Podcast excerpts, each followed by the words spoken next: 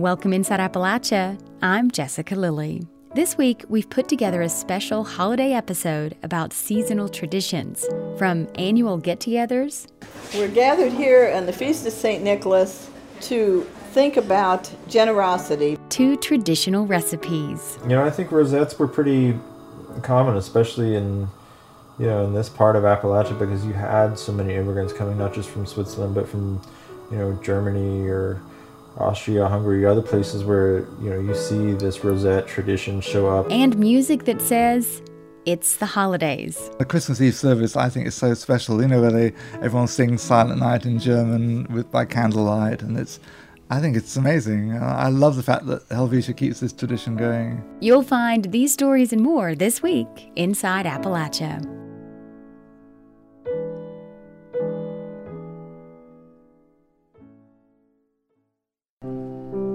Welcome inside Appalachia. I'm Jessica Lilly. Holidays in these mountains have always been special. In Appalachia, it's usually a time to go home or carry on traditions of home in a new way. On today's show, we'll journey down memory lane, celebrating unique traditions of food, music, and even the sometimes infamous holiday photos. We'll even share a few traditions that might be a new way for your family to celebrate the season. And as it turns out, three stories in the show have a connection to the tiny Swiss immigrant town of Helvetia in Randolph County, West Virginia, which has done a pretty good job of preserving unique traditions. Most major holidays around the world revolve around eating special foods together, and the memories that come with the traditions aren't always about the taste. Health reporter Kara Lofton and fifth grader Grace Harper explore how food and holiday traditions help bring families together. At her home in Cannelton, West Virginia, 11 year old Grace Harper is helping her mom make almond cookies, like the ones her great grandmother used to make. Open up the bag of almonds, and we need about a cup, I believe. Let me look. Grace was part of a semester long youth reporting project between West Virginia Public Broadcasting and about a dozen Valley Elementary School fifth graders. Before making cookies, she interviewed her parents about some of their favorite holiday food traditions. Did you make, like with your grandma, any of these sweets and how did it make you feel? Well, every time I walked into Mama's house during the holiday season, it was very warm, cozy. Mama had lights at the windows. Um, you would smell fresh baked goods in the kitchen with Christmas music, Bing Crosby playing White Christmas in the background.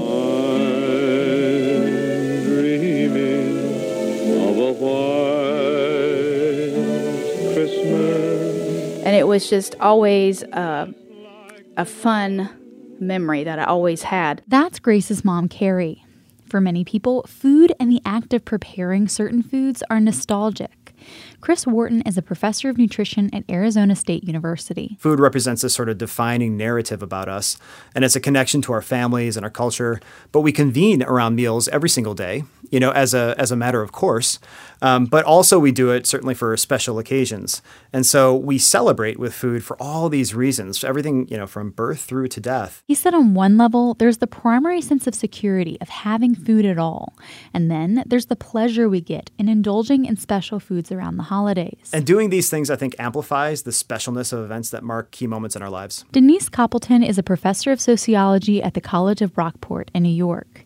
She says food also plays the role of establishing ritual and connection within a family unit.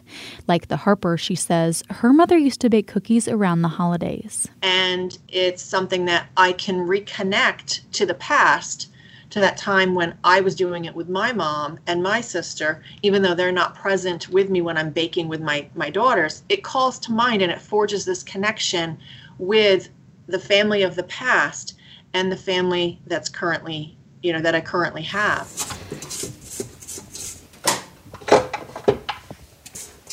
It's not just coming together to eat, but it's what you also do when you come together to eat right? You renew your sense of family, you share your activities of the day together. And it's those things that we often do over a meal or through um, the sharing of food or the pre- preparation of food that really um, helps to define what family is as opposed to some other group. After interviewing her parents, Grace rolled up her sleeves and began to help her mom with the cookies. Get yourself a hand like this, okay? Just put it up in a ball, and then we're just gonna go just like this. Put them, I'd say, maybe about that far apart. And I feel like hanging out with family, especially like with your grandparents, because you know they won't be around for long, is really special to me because um, I get to make like for the traditions and stuff like that. I can pass it down to my kids and tell them like this is what I do with my grandma, and like if I would stay the night with them, I would do this with my grandma and I would always help her in the kitchen. Grace's dad, Tim, sat in the corner and watched while his wife and daughter made cookies together. It's important that we don't lose what we have captured and what we have through generations of uh, family. And if we just forget about it, then they, they pass away and they're forgotten. So we, we do these things a lot of times to keep those memories alive because uh, they're important. And so we pass them on. And so, from one generation to the next, dough becomes cookies. So, let's go ahead and get the pan out. And families pass on the foods that bind them together. For Inside Appalachia, I'm Kara Lofton. Other students in the fifth grade Fayette County, West Virginia class shared their favorite memories of the holidays, and we'll share more of the stories throughout the show. Children in the tiny town of Helvetia, West Virginia celebrate traditions that date back hundreds of years. Even at Christmas time, the town has its own way of celebrating the season. This time of year, you can discover their unique heritage and hear tales of St. Nicholas, sweet treats, square dancing, a potluck dinner, and perhaps best of all, Gritzibahn, a special kind of holiday bread. West Virginia Public Broadcasting's Liz McCormick brings us the story. In the mountains of Randolph County, West Virginia, is the small Swiss German town of Helvetia. This tiny, remote town is rich with Swiss German tradition, including the feast of St. Nicholas, held at the Helvetia Community Hall. The feast is one of the town's smallest events during the year and averages about 25 to 30 attendees, but it's no less a favorite for locals. It's based off an old tradition in Germany and Switzerland, but the Feast of St. Nicholas has only been held in Helvetia for the past 20 years. Local resident Eleanor Bettler was in charge of the event this year. We're gathered here on the Feast of St. Nicholas to think about generosity because he was a very generous person, and we carry that through by teaching. And we teach to make the Gritzibahn, and we decorate cookies, and we have fun together. Now this is just the dough. I need six teaspoons of salt and some sugar, so I've got to do that. And the Gritzibahn is loosely translated as doughboys. That's Anna Chandler. Here in Helvetia's Community Hall kitchen, Anna preps a large silver mixing bowl for making the special holiday bread, Gritzibahn. I think I've got everything in it that's supposed to be. Anna lives in Morgantown, but her father's side of the family is from Helvetia. So she says she always makes a point to attend local events. Over the past three years, she's been making the dough for the Gritzibahn with Eleanor's guidance. Here's Anna again. This is the, it's called Hebel, H-E-B-E-L. That's the yeast dough. So this is the like the starter. So you get it going first, so the yeast is active and going at it, and then you add it to everything else. And then After mixing in all the ingredients, Anna kneads the dough until it becomes soft, but still firm enough to mold and shape into bread people. First time I made this or worked with anybody to make it, I thought it was going to be a really sweet dough, like cinnamon roll dough. It's not. It's just a, a rich, because it's got the eggs and butter in it, uh, yeast dough. It's very straightforward. And when the kids get done decorating, we, we decorate with raisins and citron and stuff like that, so that it's it's not sweet by any means. It's just bread. Upstairs in the main room of the community hall, a small group of kids and their parents make Christmas crafts and play games together while they wait on the dough. Decorating the Gritzibahn with children is part of the tradition. Okay, You're welcome. Back in the kitchen, Eleanor and Anna lay out baking sheets for each person, butter knives, and round, sticky dough balls for each child and parent to work with. At the center of the table is a tray of flour, a couple bowls of egg wash, and dried fruit to use for decorating. This is the head, so just kind of Take it from the sides and make him a neck. All right, and then make some shoulders. Eleanor guides everyone as they shape their dough. Then take your knife and make his arms, or her arms. You can make a man or a woman. After everyone's gritsibon is decorated, they're left to rise for about 15 minutes, and then they're ready to be baked. Are you done? Okay, you can go play out there. Wash your hands. Go wash your hands. Helvetia's population has dropped dramatically over the decades as people have moved away for job opportunities and other reasons. Yet Eleanor says she doesn't think the town or its traditions will ever disappear. The annual events are unique and a big draw for visitors, she says, but also many people who have family connections here are proud of where they come from, and the events bring people home. Everybody does everything together. And I think that's what keeps almost all of our traditions alive is that we do things as families and as community, church community, family community, community community. And community and family mean everything to us here. Everything. Making gritsibon from scratch is just one aspect of Helvetia's Feast of St. Nicholas event. Residents also gather that day for a visit from Santa Claus and to hear the story of St. Nick, a potluck dinner, and Okay, we ready to square dance here? a community square dance.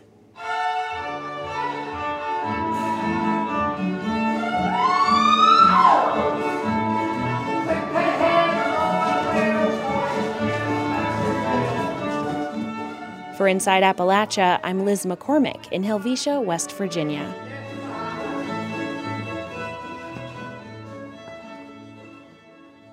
Now, that holiday tradition seems like something that might be worth adopting in my family. Maybe to replace decorating cookies. Hmm. After all, when Santa visits our house, I don't think he'd mind to get a decorated piece of bread rather than a sugary cookie. If you want to join in this celebration, we've posted the recipe for gritsibon bread on our website at wvpublic.org. And be sure to let us know how it turns out.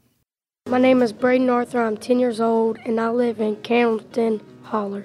My favorite tradition is going to my mama's every Christmas Eve and we open presents and we eat dinner and everybody's there and we just have a good time. We're going to take a little break. When we come back, we'll hear a story about the making of another holiday staple, smoked ham. And we'll also learn about a way to get outside during the holidays to create perhaps a new family tradition. You're listening to Inside Appalachia. I'm Jessica Lilly. My name is David Gerald. I live in the town of Montgomery and I'm 11 years old. Every Christmas Eve, we play tricks on each other. Last Christmas Eve, my grandma wrapped a gift card in plaster and duct tape, and it took me a really long time to get unwrapped. These are my favorite traditions because we get to have laughs and spend a lot of fun times with each other.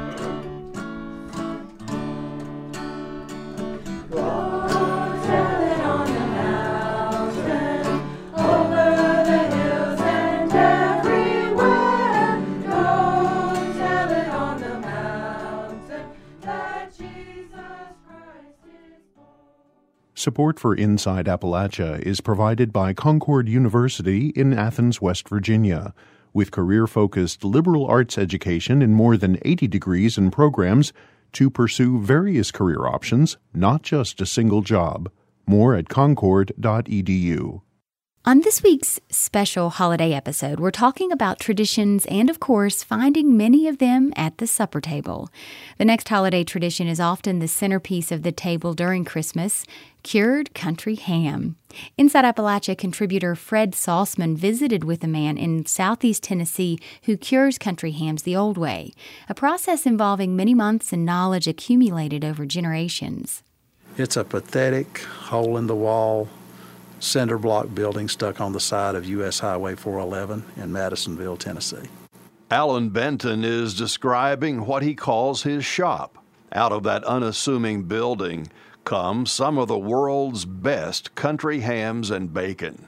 Allan Benton cures his country hams the same way his grandparents did back in Scott County, Virginia. In fact, it's the original family recipe from the old log smokehouse behind the house I was born in there in Scott County. That's what my grandparents used to, to cure their meat.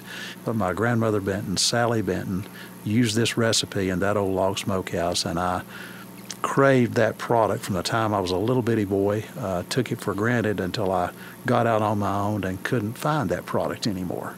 It was like a step back in time where my grandparents lived. And I tell people where I was born, you have to almost look straight up to see daylight. Those old hills come down that steep, and they raised everything they ate. Neither side of the family owned a car, truck, or tractor. They farmed with horses and mules. They had their own milk cow, uh, chickens. They raised hogs because hogs were very inexpensive and easy to raise, of course. I remember when they put electricity through there. I remember when they put water in the houses. But I remember all that very vividly, and uh, I cherish those memories. If I could sell my memories for a million dollars, I wouldn't even think about it because that's who I am. And I cherish the memories of my grandparents and the way they lived, and I'm so proud of the heritage because those people, they had to be very resilient and tough just to survive. How would you describe the, if you're doing tasting notes, how would you describe the flavor of your country ham? What are you looking for in a good country ham? Well, I want a I want a ham that you can taste the salt but doesn't overpower you with the salt. I also want that good pronounced cured flavor that's characteristic of country ham. That little whang that it gets, the country ham has to have a little whang, a little bit of uh, character to it, and uh, that's what we're looking for in my country hams. What causes that or creates that whang? It's the, uh, uh, the the best way I can describe it. Age, of course, is the primary characteristic, but the fluctuation in temperature. If a ham goes through what I call the summer sweats, if it cools down at night and heats up during the day, that helps to give it that characteristic flavor that I so crave in my products. What's your favorite way of cooking country ham? I fry the ham fat, get my skillet hot with the grease from that rendered fat, and then I just take a slice of ham, lay it in there for 35 to 40 seconds on one side, 35 to 40 seconds on the other side, take it up and serve it. Most people today way overcook country ham, and it's not good. It's at its best when it's slightly undercooked as opposed to overcooked. I know one time you told me you used uh, cola. If it's any at all too strong in flavor, like too salty or whatever, a pinch of that brown sugar in the grease or a little bit of cola in the grease, uh, not Diet Coke, but the kind with sugar in it, will help to neutralize the effect of that salt a little bit. When you fry country ham, you don't waste the leavings, the particles that are left over in the black iron skillet. Tell me how you make red eye gravy. Well, first off, to make red eye gravy, you need some fat on the ham. Many of the hams today don't have much fat, so I save ham fat at my place to make my red eye gravy. I'll fry the fat and render the fat to get the grease, and I'll lay a slice of country ham in there for about 35 40 seconds on one side, 35 40 seconds on the other side, and take it up. It's ready to serve. But to make the red eye gravy, I'll add just a pinch of brown sugar and maybe a depending on how much gravy I'm trying to make, maybe a half of a cup of brewed coffee and I'll turn my skillet up a little bit higher and take a spoon and stand there and stir that till I reduce that liquid down almost to where it was before I added the coffee to it. Pour that up, and that's red eye gravy, which is incredible on grits or a biscuit. Very much a dish out of hard times. Very much a dish out of hard times, yes. As all gravy, I'm sure, was originally. Why is curing meat rewarding to you?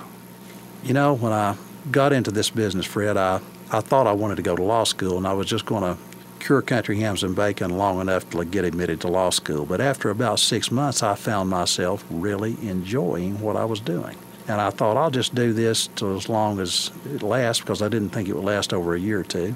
But I found myself really enjoying it. And today, I think I get the most gratification when some old timer walks in my place and they say, Oh my goodness, I've not had bacon like this or ham like this since I was a child and my granddaddy did it.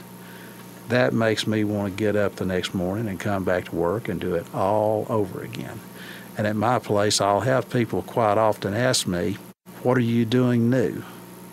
And my answer is always the same basically, nothing.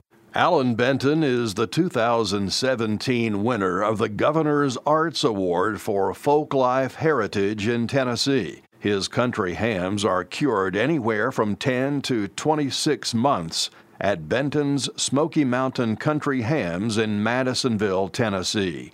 For Inside Appalachia, I'm Fred Sauceman. I'm Quay McGee and I'm from Ponto, West Virginia. My favorite Christmas tradition is dinner because the juicy ham and all the other fine food my mom and my mom make. It's quite special because most of my family come to one house and get all the food and meet up and meet everyone. Another winter holiday staple, of course, is St. Nick himself. But if you think about it, Santa isn't exactly kid friendly. He's a big, loud character who can make capturing the traditional holiday photo a trial, especially if your child has special needs. Reporter Mary Meehan brings us this story. So I'm not usually one to name drop, but my brother, Pat Meehan, is Santa Claus. Sitting in his home office fresh from work, he's wearing black suspenders and a red t shirt. There are at least six other Santa outfits in his closet. So give me your very best big and bold Santa. Ho, ho, ho! Merry Christmas! Holy cow, my ears are blown out. Pat says it's no wonder kids get rattled. We go to uh, a place where there's this big hairy guy in a red suit with all the lights and all the drama that goes with visiting Santa at the mall or at a store or even at a parade or something. So imagine what that's like for a child who is sensitive to sensory overload. Last year, before a holiday party for a group of children on the autism spectrum, Pat trained for what's called a low sensory Santa. It's important for every child to have that experience, to have that feeling of uh, joy and excitement. Social worker Amanda Newsom at West Virginia University Medicine says the staff saw a need for a more welcoming experience. In typical locations, there's a lot of loud noises that can be very it can cause some anxiety in, in, in, these kind of diagnoses and then it can it can produce some behaviors from that um, so that's that's where the idea came from the idea is to give families a chance to experience santa in their own time and in their own way so we had one girl our first year that would come up and, and just touch santa and then run away and then come back up and, and try to sit on his lap and then run away again and slowly eventually stood next to him. She never sat on his lap, I don't think. So it just allows that time. The parents don't feel pressured. Um, they don't feel like they have to push their child to hurry up and go because there's other people waiting. You know, they, they could take their time and enjoy the other activities as well. Recently, in a Richmond, Kentucky YMCA, chains of white paper flakes turned a workout room into a Zen Santa's den. Santa Jared Raymer is a skinny, dark haired college student wearing a baggy red suit. Sitting on a wooden rocker, not a velvet throne, he greets families brought in by a cheerful volunteer elf. It's 45 minutes before a child goes directly to Santa. Some ignore him, some stare from a distance. And then there is Paul Smith. He comes in wearing only one shoe and quickly plops on the floor, fascinated by a bag of soft balls.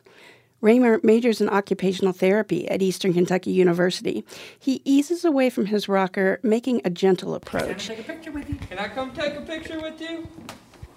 But smile for the camera. And Raymer okay? is soon crouched next to the boy, and it is Santa who is giggling with joy. As the cameras capture that often elusive photo, Paul reaches out to touch Santa's hand. You been a good boy this year? Yeah? As low sensory Santa himself might say, Merry Christmas to all, and to all, a good night. Lots of presents on Christmas morning, okay? For Inside Appalachia, I'm Mary Meehan. One of the most loved Christmas carols of all time, Silent Night, has a connection to West Virginia and the remote mountain town of Helvetia. The locals still sing the song in its original German language. Molly Born and Eric Douglas went there to get the story.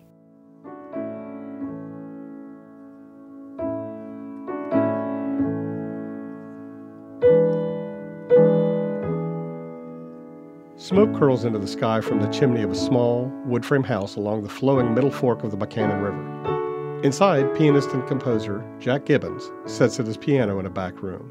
On the walls are likenesses of his favorite composers, including Bach and Chopin. He's rehearsing a song written 200 years ago that has become one of the most recognizable Christmas carols of all time. It is also a favorite of the Helvetia Community Choir, a song related to a previous owner of the very same house. I've always known the story of Silent Night. It's one of those things that you know you hear her hear over and over again how they wrote it in a hurry. You know, it was um, I think the organ broke and they had to the night before you know had to produce a carol and so they wrote this thing and they played it on guitars or whatever. I mean, I don't know how much of that story is true, but that's what I've always heard about. It is an absolutely stunningly beautiful piece and it is so simple and it is an unbelievably simple piece. As the story goes, in 1818, Father Joseph Mohr, a parish priest from Austria approached organist Franz Xaver Gruber about writing a music score for a Christmas carol. Mohr had written the lyrics a few years before, and the men planned to debut the song in the St. Nicholas Parish Church in Oberndorf, Austria. The song was Stille Nacht, or in English, Silent Night. According to published reports, sometime during World War I, Franz Gruber's nephew Hans settled in West Virginia, in Montrose, also in Randolph County. He was a doctor and moved to Helvetia after feeling threatened by locals apparently hostile toward German speakers because of the war. Helvetia is the Latin name for Switzerland. The West Virginia town was founded in 1869 by a group of Swiss families who moved to these mountains after first settling in Brooklyn. According to various historical accounts of Helvetia, they sought a place to live freely, to practice art. In New York, they formed a society of Swiss or German speakers and a member who had done some land surveying in West Virginia recommended the mountain wilderness. It's fitting. Jack Gibbons came to Helvetia because he loves the remoteness of the mountains, the quiet. He has a place to focus on his work without the racket of city life. Gibbons didn't know it at the time, but the house he moved into two years ago was once owned by Dr. Gruber. I had no idea. I was literally, we were signing the deeds for the house, saw the name Gruber House, and wondered what that was. And I actually then you know looked it up on the internet, and that's when I found out about the history of it. And we were already here. It was extraordinary. It was a very happy uh, coincidence. Jack Gibbons is a world renowned pianist and composer from England. He came to West Virginia in 2010 to work as artist in residence at Davis and Elkins College. Even before he moved to Helvetia, he had written his own version of Silent Night, a more complex composition. Still, he said, that doesn't make it better.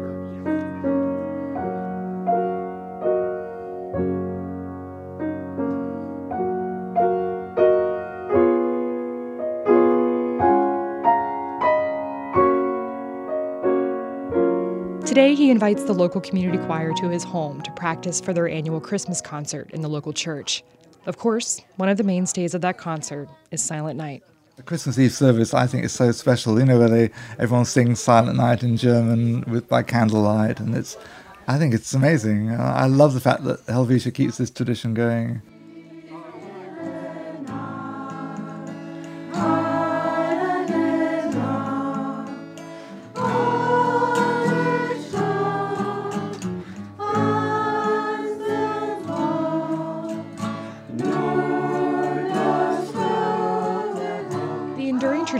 Singing Silent Night in German can be traced to Eleanor Farner Mailloux, a woman known as the matriarch of Helvetia. She was the mother of Heidi Mailloux Arnett, the current owner of the Hütte restaurant in town. According to Joe McEnroy, a member of the community choir, it all came down to food. Well, Heidi's mother uh, was a character, and uh, she and the church didn't always see eye to eye on things. Uh, ever, but she did say she would she would uh, uh, feed the group at her house there after the service if we would sing Stille Nacht um, in German. For Gibbons, Silent Night is a perfect combination of heart and music, even if its origins remain a bit of a mystery. We don't know much about the composer. He was a, a teacher, and uh, and I've obviously looked at some of his other music, but that one seemed to have really hit the nail on the head. I mean, I, I think it was basically inspiration. I think that's what happened. And, and also the words. I mean, we mustn't forget the words are really beautiful.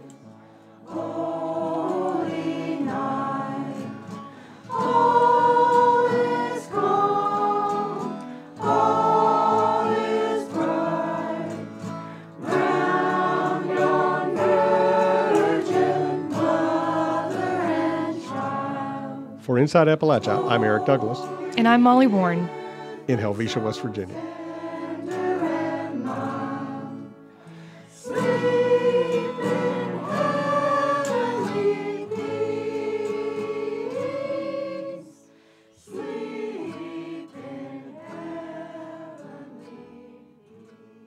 Silent Night has always been one of my favorite Christmas carols, and I love that West Virginia connection. The music in this episode, by the way, is from the Helvetia Community Choir. It was recorded during one of their rehearsals. Hi, my name is Jaden White. I am 11 years old and I live in Kimberly, West Virginia. My favorite tradition that makes me feel connected is when we go to my aunt's house and we sing 12 Days of Christmas. We play a trivia game that if you guess the question right, then you get the Christmas present that goes with your answer. While the kids are out of school for winter break, families usually have more time to spend together. For some, the holiday season is a great time to hit the slopes in parts of Appalachia where they're skiing, like West Virginia, where winter sports generate an estimated $250 million annually. But as energy and environment reporter Brittany Patterson found out, climate change is creating more challenges to keep those traditions. For many people, the holidays signal the start of a joyous time snow season. It means strapping on skis or hopping onto a sled to tear into soft, fluffy powder. That's the case for Greg Corio. Corio oversees West Virginia University's Youth Development Initiative Office. He helps get students of all ages outside. He's also been an avid ice climber for almost two decades. The only way to describe it is it's magical. There's so many features and so many details and little knobs and little pieces and dripping water as you're climbing up it and and it's like climbing up a side of Magic Kingdom's castle or just this incredible just beautiful environment to be in. He says here in West Virginia, the tight knit ice climbing community is used to having just a small window to get out onto the ice. That's why you have to drop everything and go uh, whenever it does uh, present that opportunity for us. But he says that window seems to be shrinking. You know, we've had several years where we haven't had any ice at all. And he's not the only one who's concerned. West Virginia's quarter billion dollar ski industry has always had to factor in the state's variable climate. But for one resort, investing in new technology could be the key to combating the impacts of climate change. That sound is the lifeblood of West Virginia's ski industry, snowmaking. Basically, if we didn't have snowmaking here, we might be able to open for February, maybe a couple weeks in February. Ty Tagmeyer is a snowmaking manager at Snowshoe Mountain Resort. We generally don't get a nice, a good heavy snow until late January, February. We will get dustings in, you know, a foot at a time. But to be able to open a ski trail, we need four to five feet of natural snow. Tagmeyer leads a team of more than a dozen guides and what he calls the art of making snow. To replicate what nature does, they take highly pressurized water and air and pipe it into a snowmaking machine, often called a snow gun. When the two elements collide, the water breaks into tiny particles, and when they are blown into below freezing air, they turn to snow. West Virginia's ski industry has always relied on snowmaking, but as the climate changes, it's becoming more important. The snowmaking windows that we see, the windows of time when the temperature is low enough uh, to make snow, have gotten shorter over the years. Sean Kessel is Snowshoe's public relations manager. Snowshoe has invested more than $4 million into newer, more efficient snowmaking machines. He says this doesn't just save money on the resort's electricity bills, it's a hedge against the impacts of climate change. So we have to make as much snow as we used to, but in shorter buckets of time. And, um, and the technology is, is keeping pace with that, you know, the ability to do that. And so continuing to invest in that technology is critical. Kessel takes me to see some of the new snowmaking machines. We head to Cupp Run, a long, steep trail on the mountain's western facing slope. I think we've had these on since Monday afternoon, and it was grass before that. So it's Thursday, and there's almost enough snow to open it. So enough snow is an understatement. As we walk out onto the run, we drop mid-thigh deep in icy powder. Okay, that might be about as far as we want to go. Cupp Run is outfitted with 75 stick guns. Snow flies out of these 30 foot high metal poles, no thicker than a pipe you might find under your kitchen sink. They're quiet enough that we can have a conversation standing right underneath them. So yeah, these um, these use a fraction of the energy that old snowmaking equipment did. All told, the upgrades save an estimated 5 million kilowatts of electricity each year, or enough to power 500 homes. Some of the resort's snowmaking machines have been automated to shut off when temperatures get too warm to make quality snow. The goal is to be more nimble as snowmaking becomes ever increasingly important. But boosting climate resilience isn't top of mind for everyone who works with West Virginia's ski industry. Uh, traditionally in West Virginia, we have uh, numerous freeze thaw cycles throughout the winter. That's just because of the um, situation, and that, that's not a change from years past. Joe Stevens is the executive director of the trade group, the West Virginia Ski Areas Association. He says the state's variable topography has always meant West Virginia ski resorts have had to rely on snowmaking to provide that reliable product skiers and snowboarders want. His job is to boost the number of visitors who will experience West Virginia's unique ski areas. Expanding summer offerings like mountain biking, hiking, ziplining, and more has helped. Most resorts do offer summertime uh, activities. But making ski resorts summer destinations is also another hedge against climate change, and probably a good bet.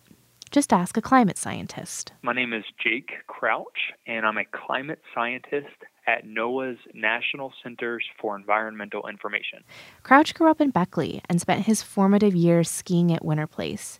He says if you look at the data from the last 50 years, temperatures in West Virginia have not risen as much as they have across the rest of the United States. But what has changed is how variable the temperatures can be. But one thing we are seeing is that the really warm years are getting warmer and the really cold years are also getting warmer. Another really important thing that is happening as a result of climate change West Virginia is getting more precipitation. This has increased flooding, and in the near term, it could mean more snowfall for parts of the state. But Crouch says climate models also predict West Virginia will catch up with the rest of the country when it comes to temperature. So we're kind of in a sweet spot right now where, you know, temperatures are warming, but they're not warming that fast for West Virginia yet that is expected to change in, in the coming decade. Even warmer temperatures will become the norm, and that doesn't bode well for snow. Warming temperatures is something ice climber Corio thinks a lot about, especially as he scales sheer 80 foot tall ice formations. We had several years in a row where we didn't have any ice climbing at all. And it's just uh, kind of sad, like, okay, wow, that whole season, we it never formed up. Still, at least for now, Corio eagerly awaits for temperatures to drop, and he keeps his gear ready in case the perfect conditions present themselves. For Inside Appalachia, I'm Brittany Patterson. Sometimes traditions look different today than they did, say, a hundred years ago. And this next tradition has apparently been around for more than a century, formed with the intent of turning a destructive tradition into something constructive. The National Audubon Society Christmas Bird Count has citizen scientists look to the skies, trees, and bird feeders to identify and count as many birds as possible. Glynis Board has more. Uh, that's a junco chipping. That's what I'm hearing.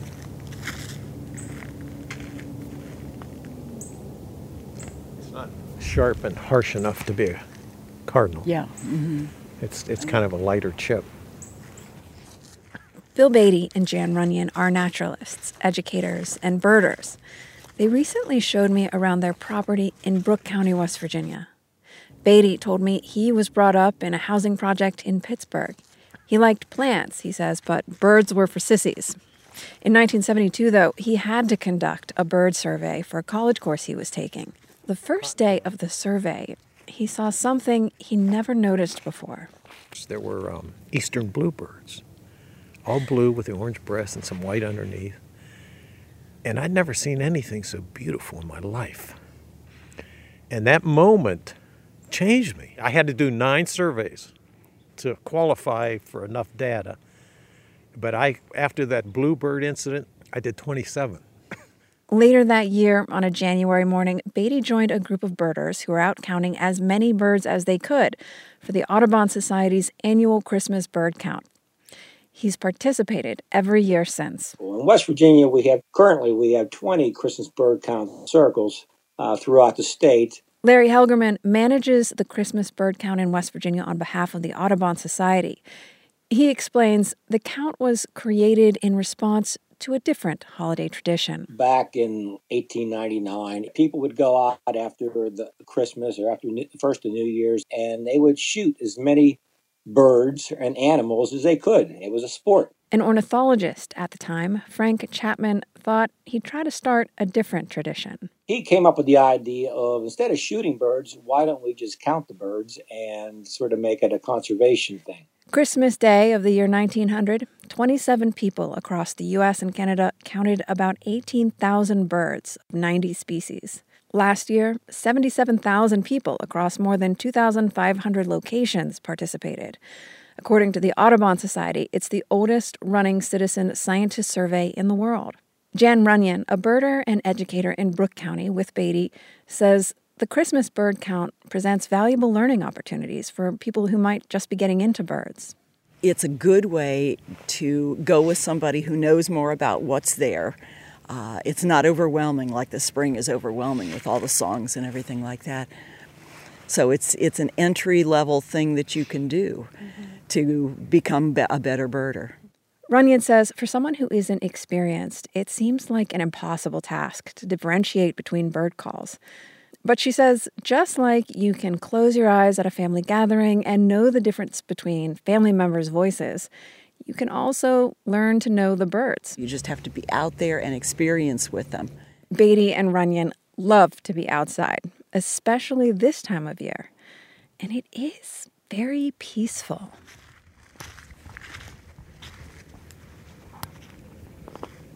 Now, this same spot in the later in the spring, like uh, late April through May and through June into early summer, is so loud with bird songs. Because the birds sing songs to defend their territories. And that's what they do the whole time during nesting season. So, why would this bird count happen at this time of year, not during the spring? Well, they do have spring counts. Okay. Yeah, they do that. Um, and, and then we're just counting numbers of species. With a Christmas bird count, we're trying to determine population. Beatty says a lot has changed since he started observing more than 40 years ago. It's not at all the same today. I used to, I remember going in the woods uh, early on and we'd have what we call a fallout.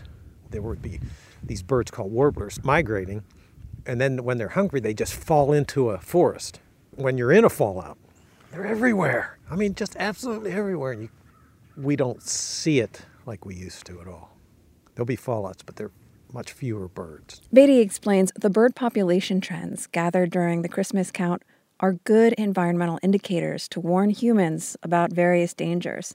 On the Audubon website now, there are even mapping tools that show how and where populations of various species have changed in the past decade.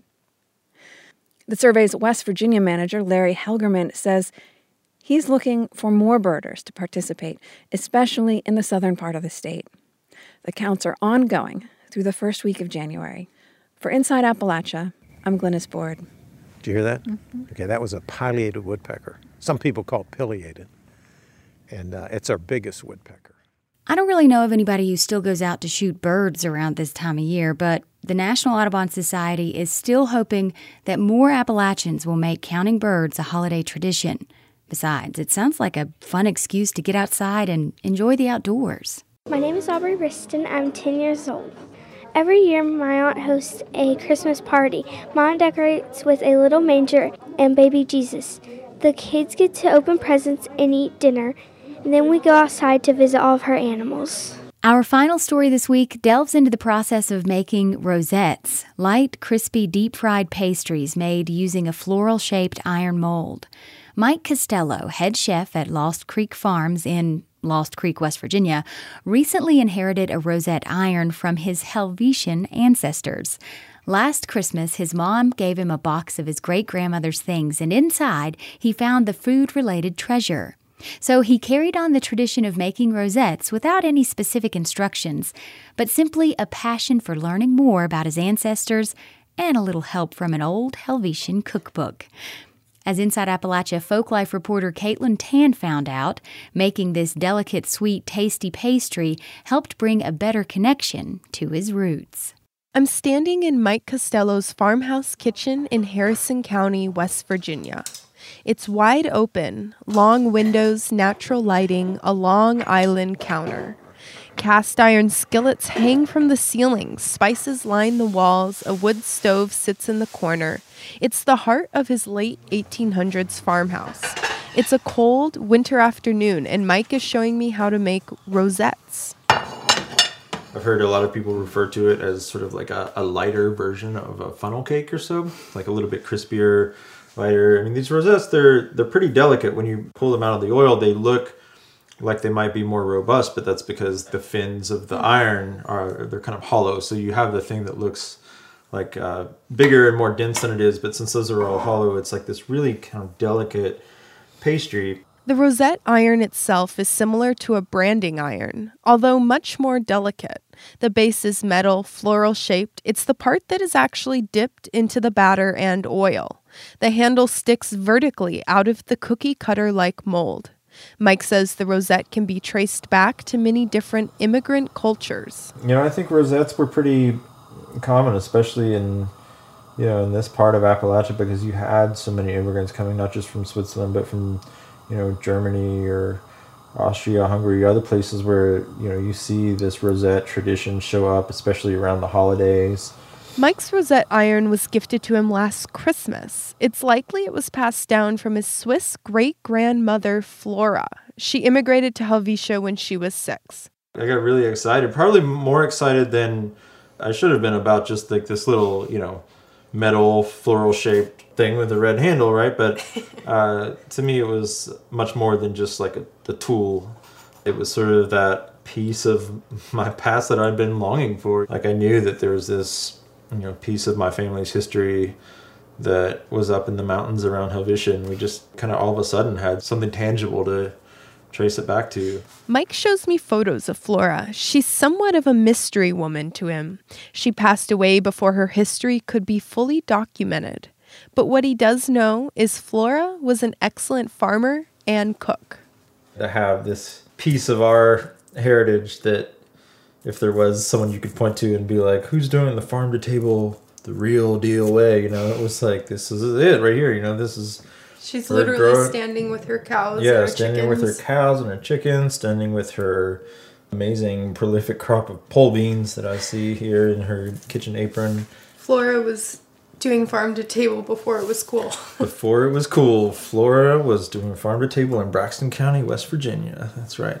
So, using the rosette iron passed down to him, Mike shows me how to make the pastries. He's using a traditional recipe from Helvetia. He starts with the batter by cracking three eggs. And he pours in half a pint of cream. The recipe calls for medium cream, so he's using half and half. Yeah, we want to get the eggs and the cream pretty well beaten together. And then I'm going to add a little bit of flour. I'm going to add about one cup of flour to this. So I'm to mix this up and what we're looking for is actually for the batter to be pretty light and this is a little bit maybe heavier than I want it to be. So I'm to add a little bit more of that cream. The mixture should be smooth and light, more like a pancake batter than a cake batter. After mixing, Mike always adds one secret ingredient you know, you need to put a little bit of uh, bourbon, just a little splash of bourbon into your batter. Um, and I honestly don't know if I've noticed much of a difference when i've put it in there, but it's kind of fun to carry on the. Maybe for good luck. Uh, yeah, for good luck. You know, I've heard some folks say it makes it a little bit crispier, and I'll take it. He then heats up lard in a skillet. It's about three quarters of an inch deep. Mike says you want the oil about the depth of the flour base on the iron. That's our cat, Frida. She loves rosettes. So I'm going to try one out here. I've, okay. I've got my iron in this uh, hot lard. And I'm just going to dip it in this batter. You can hear it. That, that's it. Adhering to the to the iron. Again, I'm trying to avoid it coming up over the top of the iron so that when I put it in, it slides right off. That's the sound of the batter covered iron being dipped into the hot lard. It's almost like a blossoming flower. It is, yeah, up. very much so. And that one's getting brown enough that you probably go ahead and take it out. It doesn't take literally much like 10, time. Yeah, yeah, seconds. I know. They're so soft and so so delicate that they fry up really quickly. The end result is a golden, crisp, airy pastry in the shape of a flower. It has eight petals that are hollow, which add to the delicate intricacy of the finished pastry. You know when you get it right, because you can hear the sizzle of the batter just like that. You know, oh, that's when you know it's like really sticking to it pretty well. And then all the the oil kind of bubbles up oh, over Oh, yeah. it. While we fry the batter, Mike is reminded of making Christmas cookies as a kid with his grandmother, Betty Williams. She had a little kind of step stool, like a th- two or three tier step stool that my brother and I would get on because we couldn't reach the countertop. But that's a lot of what I think back to in terms of the holidays and tradition is, you know, being in that kitchen and making those cookies and wanting to kind of keep that up in some way. So now that she's gone as well, this is it's kind of like in a way sort of satisfies that desire for me to be a little kid again and spend time in my grandma's kitchen making these Christmas cookies because it's like almost the same. In a matter of minutes, I notice a plate towering with rosettes. Like to point out that we have what would you say two dozen? Oh god, we have rosettes so many rosettes right now. and, and yeah, we've run out what, of room on the like- plate and we still have a ton of batter left. While they're still hot, Mike adds some sweet toppings. First, I'm just going to put like a basic powdered sugar on. Uh, I'm going to do a little cinnamon and sugar mix. And then uh, I'll have some with some sorghum. And then, you know, one of the things that goes pretty well with that sorghum, that sorghum is so sweet, but I use a little bit of this J.Q. Dickinson salt from the Charleston area. Mike grew the sorghum on his farm for the syrup he's using. It adds an unexpected earthy flavor. And then the salt marries all the flavors together. But the best part of the process is pouring a cup of coffee and eating a crispy, delicate sweetness that melts in your mouth rosette on a cold winter afternoon. For Inside Appalachia, I'm Caitlin Tan in Lost Creek, West Virginia. And You can find the Helvetian recipe for rosette batter online at wvpublic.org. On this show, we visited a town that preserved traditions their ancestors brought as immigrants to central Appalachia. We also heard about a tradition that someone besides your grandma is encouraging you to learn bird counting. It's just incredible to discover that someone had such a clever strategy to hold on to parts of the tradition that likely created many family bonds, but let go of the destructive act of killing birds just for fun. My traditions look way different from when I was a child, and it's hard to know if I'm holding on to and letting go of the right traditions. But I'm finding that letting go of some of those traditions doesn't mean I'm letting go of the love I have for my loved ones. Thanks so much for listening to the show. Cheers to 2019.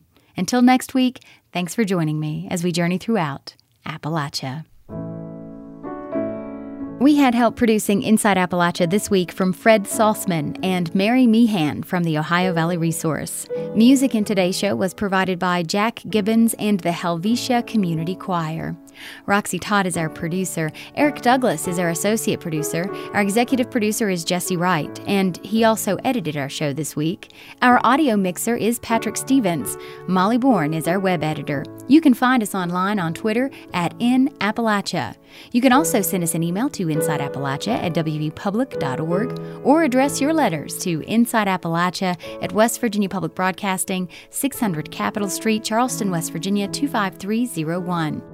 If you'd like to listen to any part of this episode again, don't forget you can subscribe or download all of our stories at wvpublic.org, and you can find Inside Appalachia on Apple Podcasts or wherever you get your podcasts.